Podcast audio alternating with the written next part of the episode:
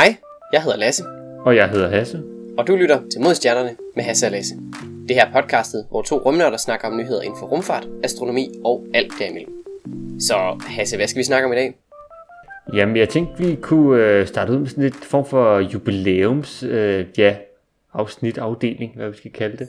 Hvor vi måske ser lidt tilbage på, hvad der er sket over det her første år, hvor vi har været i, ja, æderen, om man vil.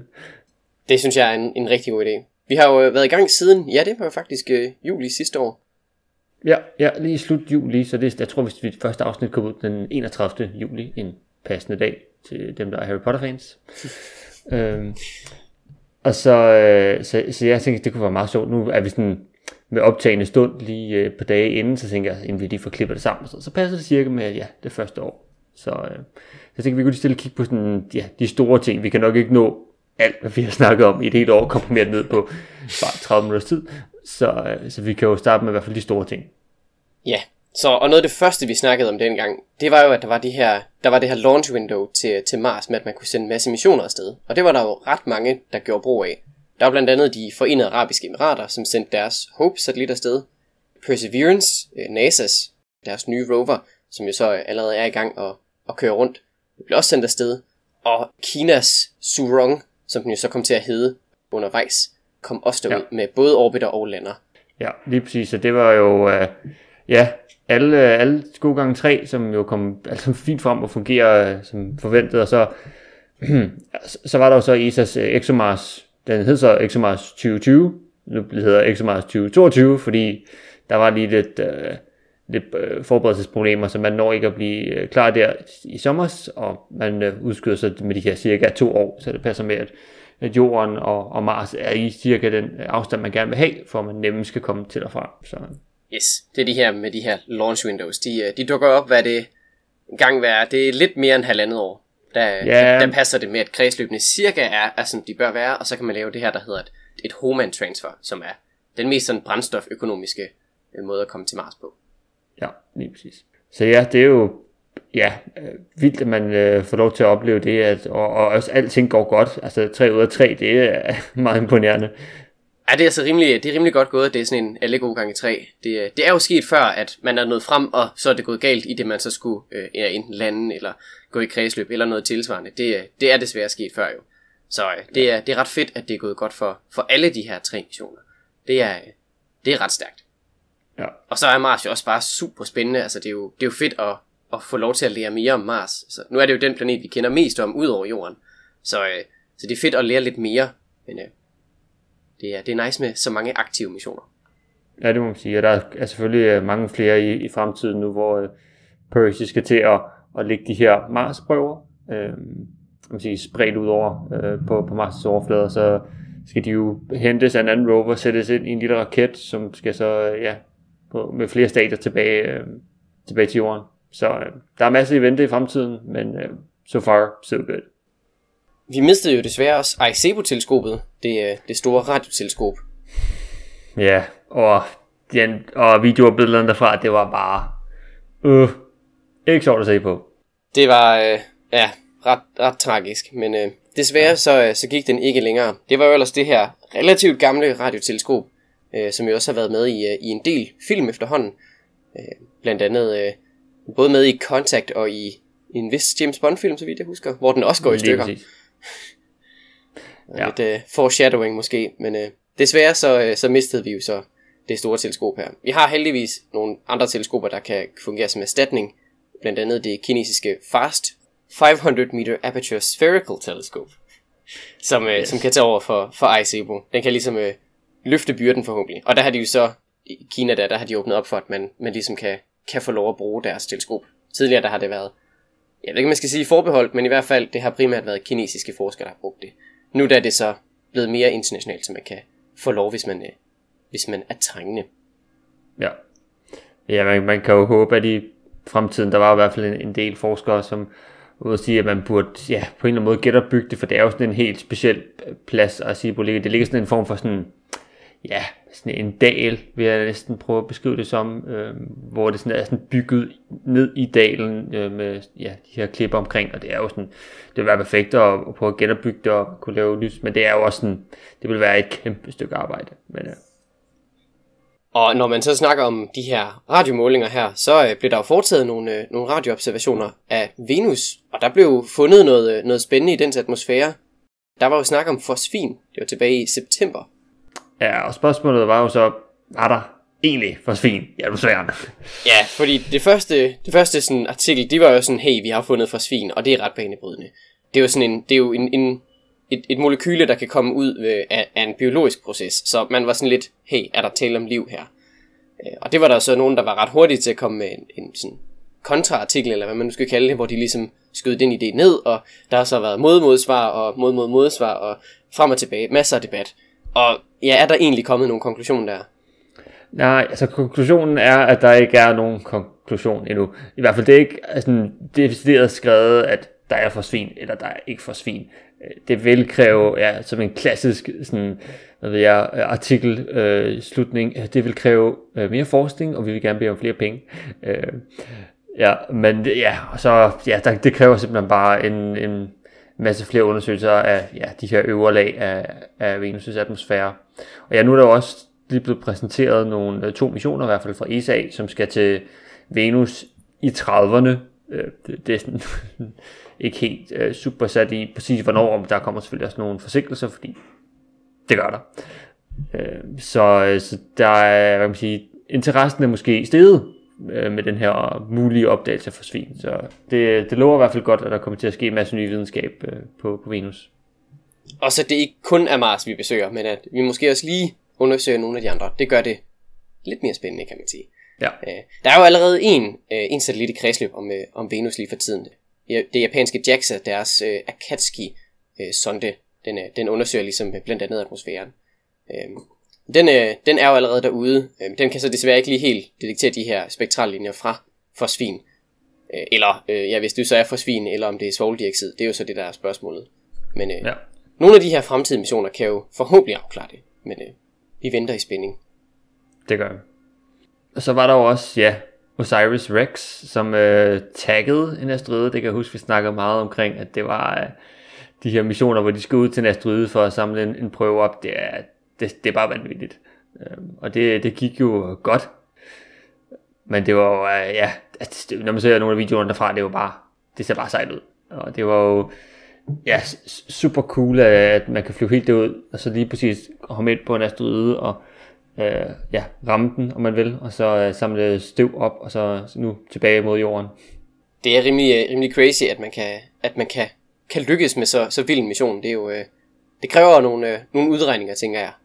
Det er ret, øh, ret vanvittigt. Og den er så på vej tilbage nu her, og hvornår de forventer, at den kommer hjem igen. Der går alligevel noget tid. Ja, det gør der, for det er ikke, øh, det er ikke en astryd, der ligger lige hvad man sige, i baghaven. Jeg mindes, det er en del år ud, fordi det tager, jeg sige, hastigheden er relativt langsom øh, med Osiris Rex, fordi det er en, altså, øh, det er ikke en, en rumfærge, om man vil.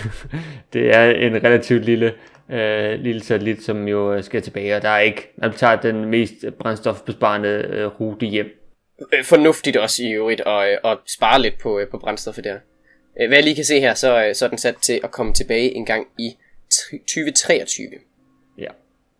Så der går lige et par år før det, den, er, den er hjemvendt. Men den er altså på vej fra den her asteroide Bennu her. Så. Ja. Der var også i den bemandede rumfartsafdeling, der øh, var SpaceX's øh, Crew 1. Den kom jo op til øh, den internationale rumstation.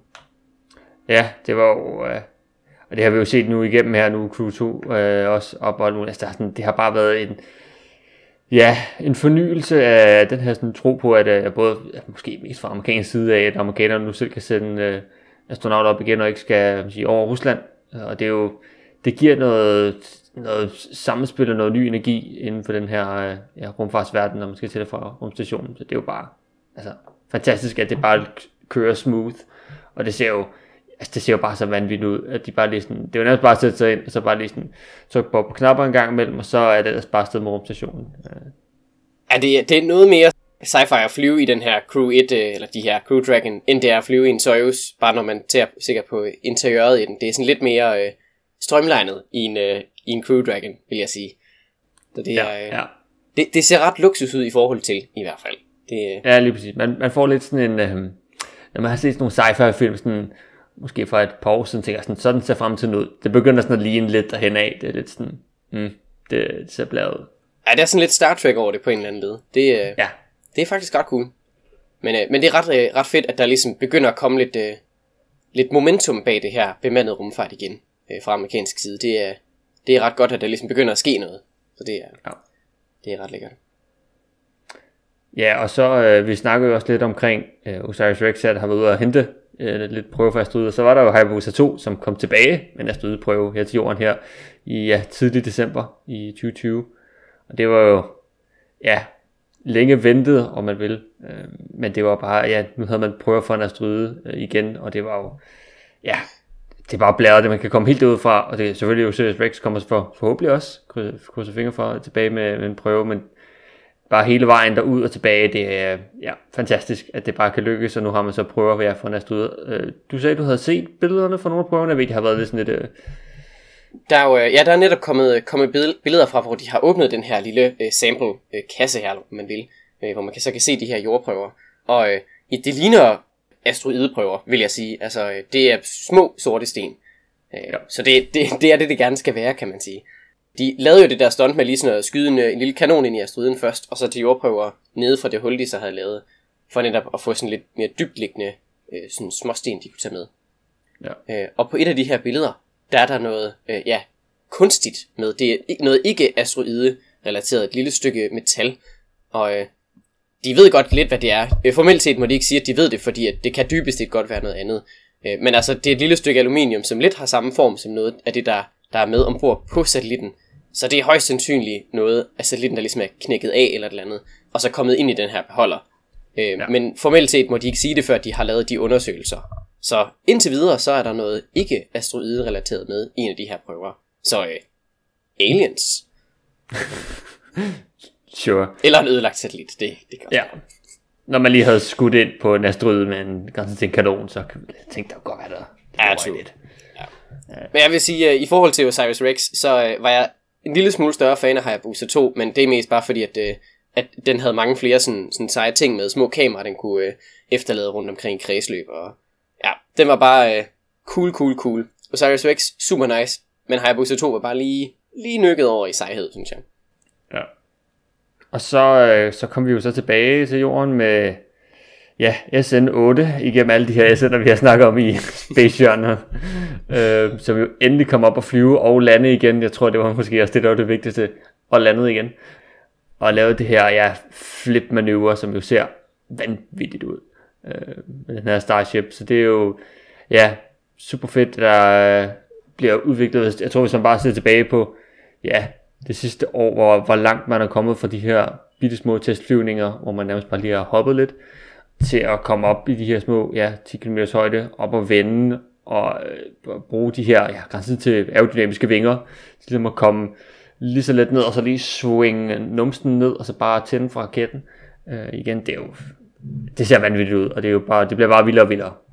Det bliver bare højere, vildere, stærkere og hurtigere. Det, øh, det er nice at se, at, det, at der ligesom er så meget øh, fart over feltet på det punkt. Det er altså ret, øh, ret blæret. Og hvad er de oppe på nu her, SN'er? 15-16 stykker? Øh, ja, lige så stille, vi begynder hurtigt at, at nærme os det. Ja, og så er selvfølgelig, næste skridt bliver måske SN øh, 1920, afhængig af, hvordan de lige kommer ud med de forskellige ting. Men øh, det ligner SN 20 i hvert fald får øh, øh, lidt flere af de her øh, termiske kakler, øh, som sådan det her varme skjold øh, på, fordi det, det skal man jo ligesom bruge, hvis man skal ned igennem atmosfæren på sådan en øh, orbital flight her. Så øh, det, øh, det, vi ser frem mod, øh, mod SpaceX hjørner. Det bliver spændende. Så var der jo øh, Percy, som landede på Mars, sammen med sin lille helikopter, Ingenuity. Og øh, Ingenuity har jo øh, gang på gang slået sine rekorder, den ene efter den anden, og øh, den bliver jo ved, altså, den har jo fløjet en ni gange nu her, så vidt jeg husker.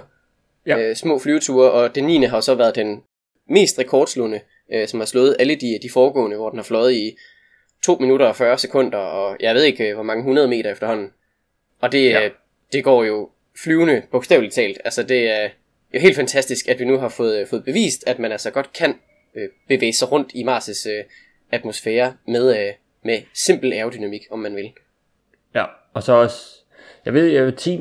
mission nu også er, er planlagt, øhm, så det er jo, ja, det går bare derud af, og man, Ja, altså, det er jo det, det er jo, altså, i princippet var en lille bitte drone, så vi måske ikke kender her øh, hjemme fra jorden af, men det er jo, jeg vil sige, betydningen af at kunne flyve, i stedet for at man at, at se fremad, og, og man sige, ja, næsten være en, en lille form for spider rundt og, og undersøge terrænet, inden man øh, rykker selv videre med, med rover. Det er jo, sige, det, det er bare et helt nyt element, man ikke har haft før. Det, det er så skældsættende, når man snakker om at skulle udforske en anden planet. Ja, det kan virkelig uh, give noget, noget perspektiv, når man ligesom er på overfladen. At man så lige kan, kan flyve nogle meter op og lige spejde rundt, hvor det er interessant. Og så ligesom komme derover ret hurtigt. Det er ja. virkelig, uh, det, det gør en forskel. Og det er, jo egentlig, det er jo egentlig også ret fedt, at vi nu ved, at, uh, at det her aerodynamik, det altså virker på andre steder end kun lige i jorden. Fordi det, det giver jo lidt nogle, nogle gode fremtidsudsigter for missioner, så som Dragonfly, der skal til, der er planlagt at skulle til, til Saturns måne Titan og, ja. og flyve rundt der. Så, øh, så det er så... Øh, det er lidt, lidt sci-fi, men det er, det er fedt, at, øh, at der ligesom er, er gode udsigter for, for den slags. Ja, det er præcis. Og så var der selvfølgelig også øh, Kinas nye rumstation, øh, Tiangong, øh, hvor der jo lige pt. er tre øh, ja, øh, taikonauter ombord. Og det er jo ja, endnu et skridt. Altså, jeg synes, der har været, det, det, der er de her, det er mange store skridt, der har været bare i, i, på det her sidste år.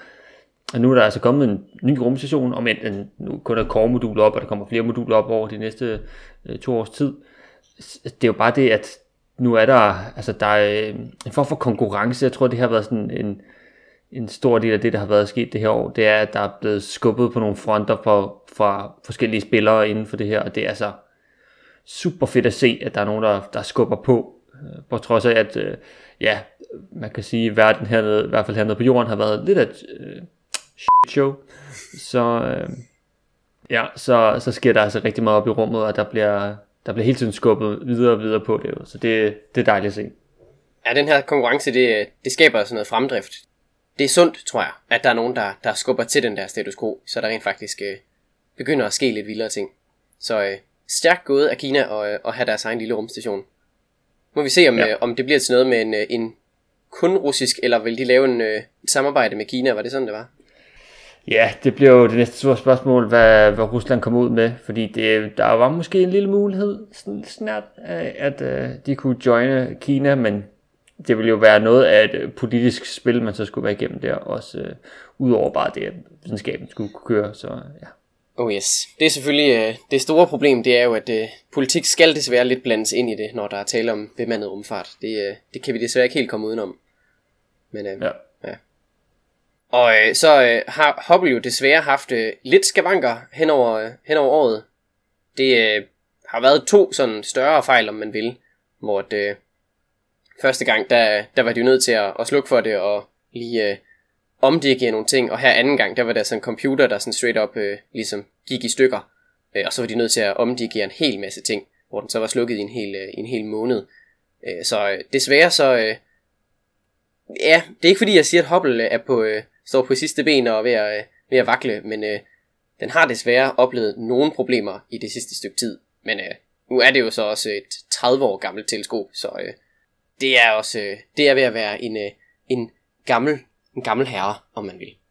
Det må man sige, ja. Men ja, sådan er det jo, når man øh, har været 30 år i rummet, så, øh, så kan det altså være svært at lige holde sig selv kørende hele tiden. Men det er jo, øh, så er det dejligt, at der sidder nogle masse ingeniører og forskere, der er med på at holde det her kørende, fordi altså, når, ja, når man ser bare alt det videnskab, der er kommet fra Hubble af, og nu, nu hvor der, man så de nye billeder, der var kommet efter det nu er blevet øh, fikset og kommet op og køre igen, det er jo altså fantastisk, at det stadigvæk virker så godt. Det er øh, helt fænomenalt. Jeg tænker, med, med den mængde stråling, man kan få i rummet på 30 år, puha, det er... Øh, den, den får noget, øh, noget stråling, lad os sige det sådan. Det, øh, jeg er faktisk ked af, at de, ikke, at de har droppet ideen om at hive det ned igen. Der var jo en gang, der havde de jo den her plan om, at man så skulle, skulle have en rumfærd op, og så samle det op igen, og så lande med det hele. Øh, så man ja. ligesom sådan kunne, kunne have den som udstilling et eller andet sted. Det, den har de jo så droppet, øh, da man sådan lidt stoppede med de her rumfærger. Det synes jeg er lidt trist.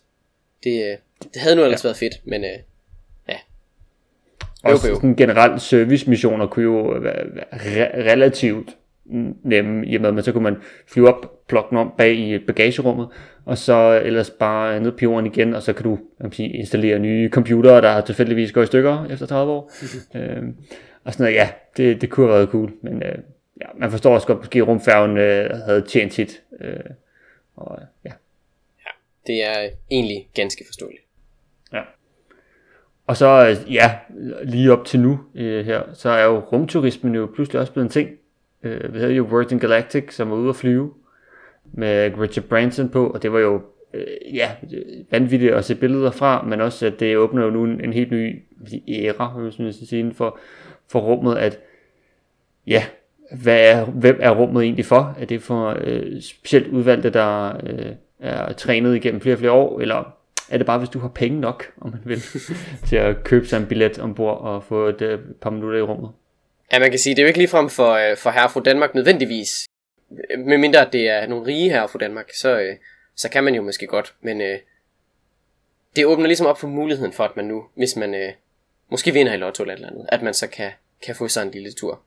Det har man jo egentlig kun i, i ret lang tid. Altså, man har haft øh, turister op på ISS før.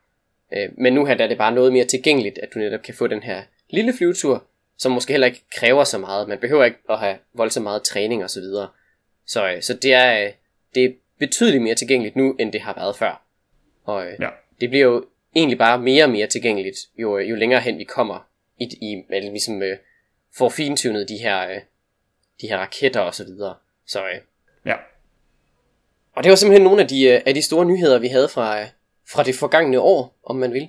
Og øh, sikkert et år det har været. Der har været nogle, øh, nogle store nyheder. Der har selvfølgelig også været en hel masse mindre nyheder, og en masse deep dives, og alt muligt, vi har, har dykket ned i. Mails, der har svaret på alt muligt. Og øh, det tænker jeg, at vi bliver ved med. Det tænker jeg også. Vi øh, tager gerne et år til. Det tænker jeg. Så øh, for endnu et år. For endnu et år. Og så øh, kan vi jo hoppe hen til, øh, til vores øh, almindelige sektion, om man vil, med nogle, øh, nogle reelle nyheder. Der er New Shepard, Blue Origins raket, den har jo øh, haft sin første bemandede tur. Og øh, det gik jo ret godt. Det, det så lejende let ud, vil jeg sige. Det, øh, jamen det er jo, der var, ja, vi havde jo øh, Jeff Bezos øh, og hans bror Mark, vi havde Wally Funk som den ældste person, og vi havde øh, Oliver Damon som den yngste person, og så var det ellers bare, øh, ja, flyve lige op. Det tog jo, jeg, var, jeg, var, jeg havde egentlig godt tænkt over, at det selvfølgelig ikke var en verdens længste flyvetur, men jeg var godt over, sådan overrasket over, hvor kort den egentlig var. Altså fra du hvad man siger, letter, til du lander igen. Det er sådan noget små 20 minutters tid. Ja, det var ikke ligefrem øh, en, øh, en, en lang tur. Det, øh, man skulle Nej. nyde det, mens man var der, tænker jeg. Det, øh, ja. ja. Hvor lang tid havde de vægtløs tilstand? Det var kun et par minutter, var det ikke? Ja, jeg tror, hvis det er lige to, eller lige lidt over to minutter, man har øh, i vægtløs tilstand. Og så ja, der, det, jeg så med her på YouTube, for det kørte her i løbet af dagen her, øh, dansk tid. Så det var jo, øh, ja, det var sjovt at se, hvordan de sådan kunne klikke ud, og så var det bare ja, spas og løjer. Altså det er sådan lidt, øh, der var, de hyggede sig, tror jeg, det var og, og nød øjeblikket. Ja, jeg så nogle af de, øh, af de billeder, der ligesom blev, blev postet selvfølgelig. Det så ud til at have været en, øh, en sjov tur, selvom den dog var, var lidt kort. Og ja. jeg så det der billede af, af Wally, hvor hun kommer ud af, af den der kapsel der. Hun ser ret stolt ud. Det, ja. det er altså også uh, fantastisk, at man i, i den alder kan, kan, kan klare sådan en tur. Det er altså... Uh, Ja. Hun er sgu en sej kvinde. Det må man sige. Og ja, de, øh, de gik jo efter planen. De, øh, man sige, boosteren landede, øh, så det er sådan, den, den øh, underdel der landede fint, og så kapslen kom jo så også fint ned, der kommer så med, med øh, faldskærm ned, og så derefter så øh, det sidste stykke, der kommer lige sådan en form for airbag, hvis man sådan siger til lige de sidste få meter ned. Og ja, så er der jo øh, så er der været fire personer mere i rummet. Øhm, jeg lagde dog mærke til, at NASA øh, på dagen, lidt senere på dagen, var ude og ændre øh, definitionen i astronaut. Øh, fordi det, ved, det, vi snakkede lidt omkring, om, øh, om hvornår var man lige astronaut. Øh, og der øh, ændrede det nemlig det til, at man skal have været øh, til, øh, jeg tror sådan oversat cirka til dansk, skulle være, at man skal have været en del af flybesætningen. Øh, altså man skal have haft en, en rolle for øh, for, hvad man siger, for, for flyet, der har været op. Så hvis du nu er, så de her sådan turister, som jo, altså de gør ikke noget alt automatisk, øh, så du skal bare, man sige, lægge dig ind på sikkerhedsselen, og så er der bare sidde og vente, og så kan du klikke derfra og hygge dig. Altså, du, du laver ikke noget aktivt, øh, som man måske gør for eksempel med, da man fløj med rumfærgen, der skal du altså øh, øh, flyve og sørge for, at boosterne kører på det rigtige tidspunkt. Altså, der var mere arbejde i det, og på samme måde som der stadig også er med Crew Dragon, og men den er automatisk, så kommer du op og arbejder i rummet. Øh, så de her rumturister er, bliver så ikke astronauter alligevel, og men de fik deres øh, astronaut øh, man sige, vinger, som vi snakkede om også, så hvad man sige, i NASA's øjne øh, er de nu i hvert fald øh, stadig ikke astronauter. Alright, ja okay. Og hvordan i, ved ESA, der er det stadigvæk, så længe du har været over karmalinjen, så er du astronaut. Eller har de nu også den samme med, at du skal arbejde i rummet, hvis man kan sige det sådan? Ja, man skal, man skal have udført et stykke arbejde i forbindelse med flyveturen, eller arbejde i rummet. Øh, ja. det, det ved jeg faktisk ikke. Jeg vil gå ud fra, at de har lidt sammen, for jeg tror ikke... Jeg, jeg tænker også nu her, altså hvis det begynder at blive almindeligt med det her rumturisme, så bliver de jo egentlig lidt nødt til at, at ændre det. Altså jeg tænker bare, hvis man siger, at man er astronaut, altså så er det lidt forventet, at man arbejder med altså, at være i rummet, og ikke bare har været ja. på en, en tur til Mallorca. Så jeg vil heller ikke sige, at jeg er øh, spansk, fordi jeg har været på Mallorca. Så jeg tænker, der er lidt... Øh, det er måske heller ikke helt den samme analogi, Nej. men altså sådan, det er mere, at der ligesom, der skal måske lidt mere til, end, end at man er rumturist, i forhold til at være sådan reel astronaut. Ja, hmm. ja altså jeg vil sige, de dem som i for eksempel med Virgin Galactics, deres Unity, altså de to piloter, som sidder og foran og, og styrer på vej op, der vil jeg så nok sige, de, dem vil jeg gerne øh, kalde, øh, altså selvfølgelig hvis de kommer over kammerlinjen, øh, men altså det er sådan, der vil jeg sige, det, det, det er lidt der, der skal have været, at du skal have haft en funktion i forbindelse med opstillelsen, øh, som er professionel, er det det, vi siger på en eller anden måde? Ja, det, det kan man vist godt, øh, godt kalde det, ja. ja. der skal være en, øh, en professionel øh, grad af det, man ligesom laver. Ja. Ja, det virker egentlig fornuftigt nok. Men det gør det stadigvæk ikke mindre sejt, at man har været i rummet. Det er jo, øh, det er jo alligevel enormt cool. Altså, øh. Super bladet, og øh, vildt er, at man nu har haft den yngste og den ældste i rummet på samme tid. Altså det, det er selv fantastisk. Igen, der kommer bare de her definitioner af, hvor når vi sådan skal ud og være sådan astronaut, ja, så kan det godt være, at folk er lidt mere øh, påpasselige om at kaste med sig. Ja. Det kan være, hvis de øh, skifter nationalitet, så øh, at de så kan få lov at blive, blive kaldt astronauter. Men øh, Oh well. Når vi nu snakker om, øh, om privat eget øh, rumfart og så videre, sker der noget over i SpaceX-hjørnet? Der sker altid noget i SpaceX-hjørnet. Jamen, øh, vi har jo sidst snakket omkring, at Booster 3 øh, var blevet flyttet ud på øh, opstillingspladsen her, og øh, der har været lidt tryktest, og det var gået godt, og så var så blevet sat øh, tre stykker Raptor engines ind under øh, boosteren her, og der var så en static fire test, som øh, blev øh, kørt igennem, og som gik rigtig fint.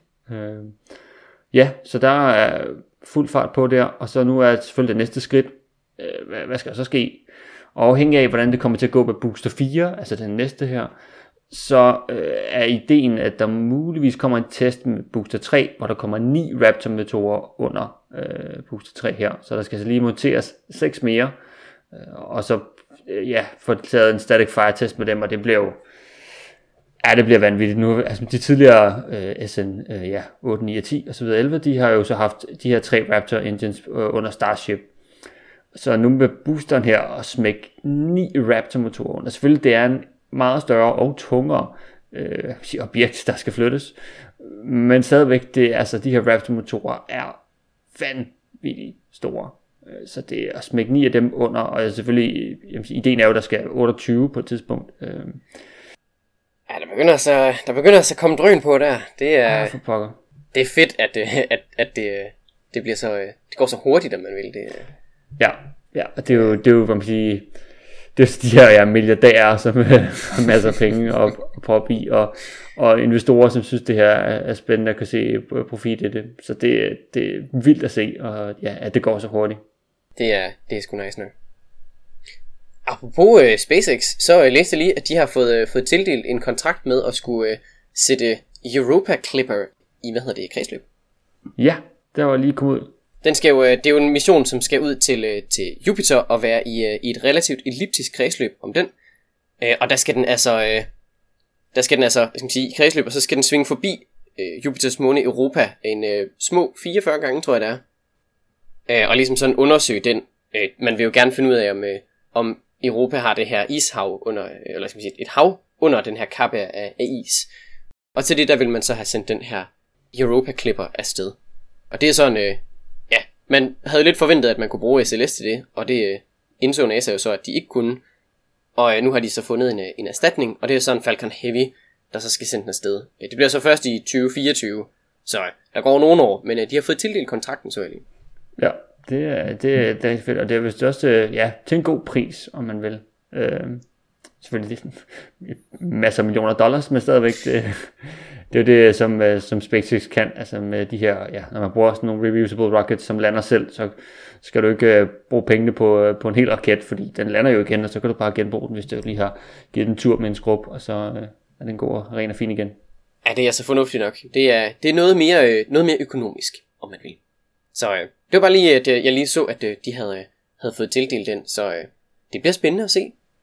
Det gør den. Hvor, hvor godt det går. Den kommer til at, at løbe samtidig med JUICE, Jupiter Icy Moons Explorer, den europæiske sonde, der også skal ud til Jupiter og undersøge nogle af de her måner her. Så, øh, så til den tid, det er så en gang i 2029 eller 2030, der har vi altså to sonder, der er i kredsløb om Jupiter. Ja. Ja, og Juice har jo ellers lige været forbi ja, ude på mit arbejde, og men jeg er desværre ikke lige må komme ind og se, øh, men ude på, på, på STK ude og blive testet i deres kæmpe store vakuumkammer. Uh. Øh, og der er nogle, øh, nogle fede billeder fra, jeg tænker, det kan bare lige ligge i noterne, for det ser så Ja, når man ser størrelsen, der, der er sådan en lille person, der bliver hejst ned i, i kammeret, når de, inden de lukker det. Øh, og det er sådan, der ser man bare størrelsen af Juice, som tænker bare, oh, ja, det, øh, det, det ligner jo lidt, hvis man, øh, hvis man kan huske sin tid i børnehaven, så ligner det jo lidt sådan kæmpe plus plusser. Altså sådan, det, det er bare, altså to plusser, det er sådan dens, øh, dens solpaneler, så har man sådan den i midten. Den er, den er ret stor, og den er øh, virkelig cool. Europa Clipper er noget mindre, men øh, om, om ikke stadigvæk øh, ganske, ganske sej. Ja det bliver, det bliver lidt spændende. Øh, apropos øh, alle de her ting, som, øh, som skal ud i rummet, så har vi jo også, øh, som vi snakkede om lidt før, at øh, Nauka, det her øh, nye modul, som skal op til ISS for Rusland af, hvor den øh, europæiske øh, robotarm jo selvfølgelig også er med, øh, har haft lidt en, Øh, bumpy ride, om man vil. Øh, desværre så, øh, altså opsendelsen gik fint, men de her øh, små, kan man sige, boosts for ligesom at, at hæve kredsløbet fra det første kredsløb, man kommer om i op til, til ISS, har ikke gået så godt. Der har været problemer med, med man sige, motoren til at, at løfte de her boosts, og det ser ikke, øh, det har ikke set super godt ud de sidste par dage. De har fået fikset lidt af motorerne, de har fået lavet nogle af de her boosts, men man er ikke helt sikker på nu her i optagende stund, hvorvidt om den når at, at komme helt op til ISS. Så der har, jo, der har været øh, det her Pirs-modul, som skal øh, flyttes rundt øh, om, således at der kan være plads til Nauka, øh, når den kommer op til ISS. Øh, og så der har været lidt sådan, når den blev flyttet så vidste man, okay, nu er, nu er Nauka ved at være, være klar til at komme op. Og den, den her sådan, flytning af, af Pirs her er blevet ja, udskudt øh, et par gange. Så spørgsmålet er, om, om NAV kan over komme op, og om den robotiske arm her for, for ESA også kommer op. Det, åh oh, ja, ja. Der har, altså, vi snakker om, NAV kan jo have været ja, udsat i mange år. Ja. Men ja, må vi håbe, at den rent faktisk når op også. Det, øh, det, det er jo tit der, det kan gå galt. Det må man sige, ja. Altså, jeg vil sige, det, det er ikke sådan, at så vil, vil ramme noget andet, men det vil bare blive rumskrot, fordi den vil, ja, enten ikke kunne affyre sine motorer til at, at hæve sig nok, eller så simpelthen bare løbe tør for, for brændstof, fordi den ikke kommer op i de rigtige øh, kredsløb. Og så vil den desværre blive en stor bunke rumskrot, som nok kommer til at brænde relativt hurtigt op i atmosfæren igen. Åh, oh, det vil være virkelig, virkelig træls. Ja, det vil godt nok være, være træls at, øh, at spille så, så mange kræfter på, på et stykke rumskrot. Det vil altså være lidt bittert. Ja. Ja. Jeg tænker, vi følger op på det, så snart vi, øh, vi ved noget. Det er uh, uha. Ja. Vi krydser fingre. Det gør vi. Og så uh, apropos uh, små stjerneskud, du måske kan komme til at se. måske, måske lidt en, en, en lidt bitter segway, men uh, stjerneskud er en, en ting, vi kan se for tiden. Persiderne, de er nemlig over os nu her. Det er jo en af de her klassiske meteorregne, vi har årligt. Og det her det er jo så en af de, af de store den topper her den 12. august, så om en små tre ugers tid, der har vi altså øh, en, en fin meteorregn over os. Og øh, den var egentlig fra midt juli til øh, ja, sådan midt august, øh, men der topper den så altså her i, imod slutningen af den periode her. Og øh, den hedder Perseiderne, fordi dens radiant, altså sådan, ja, der fra himmel, hvor det ligesom ser ud til, at de her små stjerneskud, de kommer fra. Det ligger i, øh, i stjernebilledet Perseus. Øh, ja. Egentlig så ligger det sådan lidt over hans hoved. Det er sådan mellem ham og giraffen. Hvis man kan finde Cassiopeia, det er det her W, så skal man bare lidt til venstre. Ja, Det, det plejer at være sådan et, et fint sted at kigge hen af, og det er, sådan, det er selvfølgelig ikke sådan, lige præcis lige et område, de sådan kommer ud fra, men det er sådan den generelle sådan, man sige, man sige, sted, man skal kigge hen på himlen Så ja, øh, Cassiopeia, det her lille, det ligner rigtigt, altså, hvis man ikke er så kendt på, på nattehimlen, hvis man kan se W, så er det nok Cassiopeia. Ja. Og så, ja, lige det til venstre for, så, så burde det være. Ja. Det gode ved, det er sommer, det er jo, det er de her lyse netter. Det vil sige, at der er ikke særlig mange andre stjerner i vejen. Så altså, hvis du kan finde W'et, så har du fundet det rigtige. Ja. Det, er, det er et af de få stjernebilleder, man rent faktisk kan se. Øh, så bare lidt til venstre. Øh, hvis man er helt i tvivl, så kan man heller ikke gå galt i byen ved bare at kigge lodret opad. Øh, det, er, det er også et, et udmærket sted. Øh, det er relativt tæt på Cassiopeia, og så, altså, du kommer til at se mange deroppe alligevel. Det er præcis. Man forventer en 100-120 stjerneskud i timen, øh, når den topper. Så øh, Ja. rigeligt med stjerneskud. Og så hvis vejret så tillader det, så kan man så rent faktisk gå dem og se. Øh, månen er heller ikke i vejen. Øh, Den, øh, den, der var fuldmåne i, øh, i går her op til en stund den 24. juli. Så den kommer så til at være dejlig, ikke tydelig på, øh, på dagen, hvor det topper. Der er kun øh, 12% af månens overflade synlig. Så, øh, eller oplyst. Så øh, Ja. ikke noget, øh, noget problem med månen der. Det har tidligere været lidt et issue. Det øh, Ja. kommer lige an på, hvad der lige passer. Men det er heldigvis ikke et problem den her gang. Så øh, tag et tæppe med og læg ud et øh, dejligt mørkt sted, og så øh, nyd noget øh, kosmisk fyrværkeri. Det, det lyder lækkert. Jeg finder en solseng frem og øh, læg, øh, læg øh, hoveddelen helt tilbage, så I kigger lige op, så burde man kunne, kunne se lidt. Yes. Jeg tænker, vi øh, giver os lige en reminder om det lidt, øh, lidt senere, når vi lige kommer en smule tættere på. Men øh, man kan altså se dem allerede nu her. Så øh, ud og se nogle stjerneskud, og øh, komme med en masse gode ønsker. Det lyder som en rigtig god idé. Og med det, så tror jeg ikke, at det, vi har så mange flere nyheder til jer. Så øh, jeg vil bare sige tak, fordi I lyttede med i den her uge. Hvis I har ris, ros, ting vi skal snakke om, gode spørgsmål, nogle af dine ønsker, som du måske har, har fået opfyldt ved at kigge på per siderne, så, øh, så smid os en mail til øh, modstjernerne, gmail.com. Du kan selvfølgelig også øh, slide ind til DM's på Instagram, hvis du har lyst. Og øh, husk selvfølgelig at følge os derinde, og, og følge podcastet på din yndlingspodcast tjeneste. Vi snakkes ved i næste uge.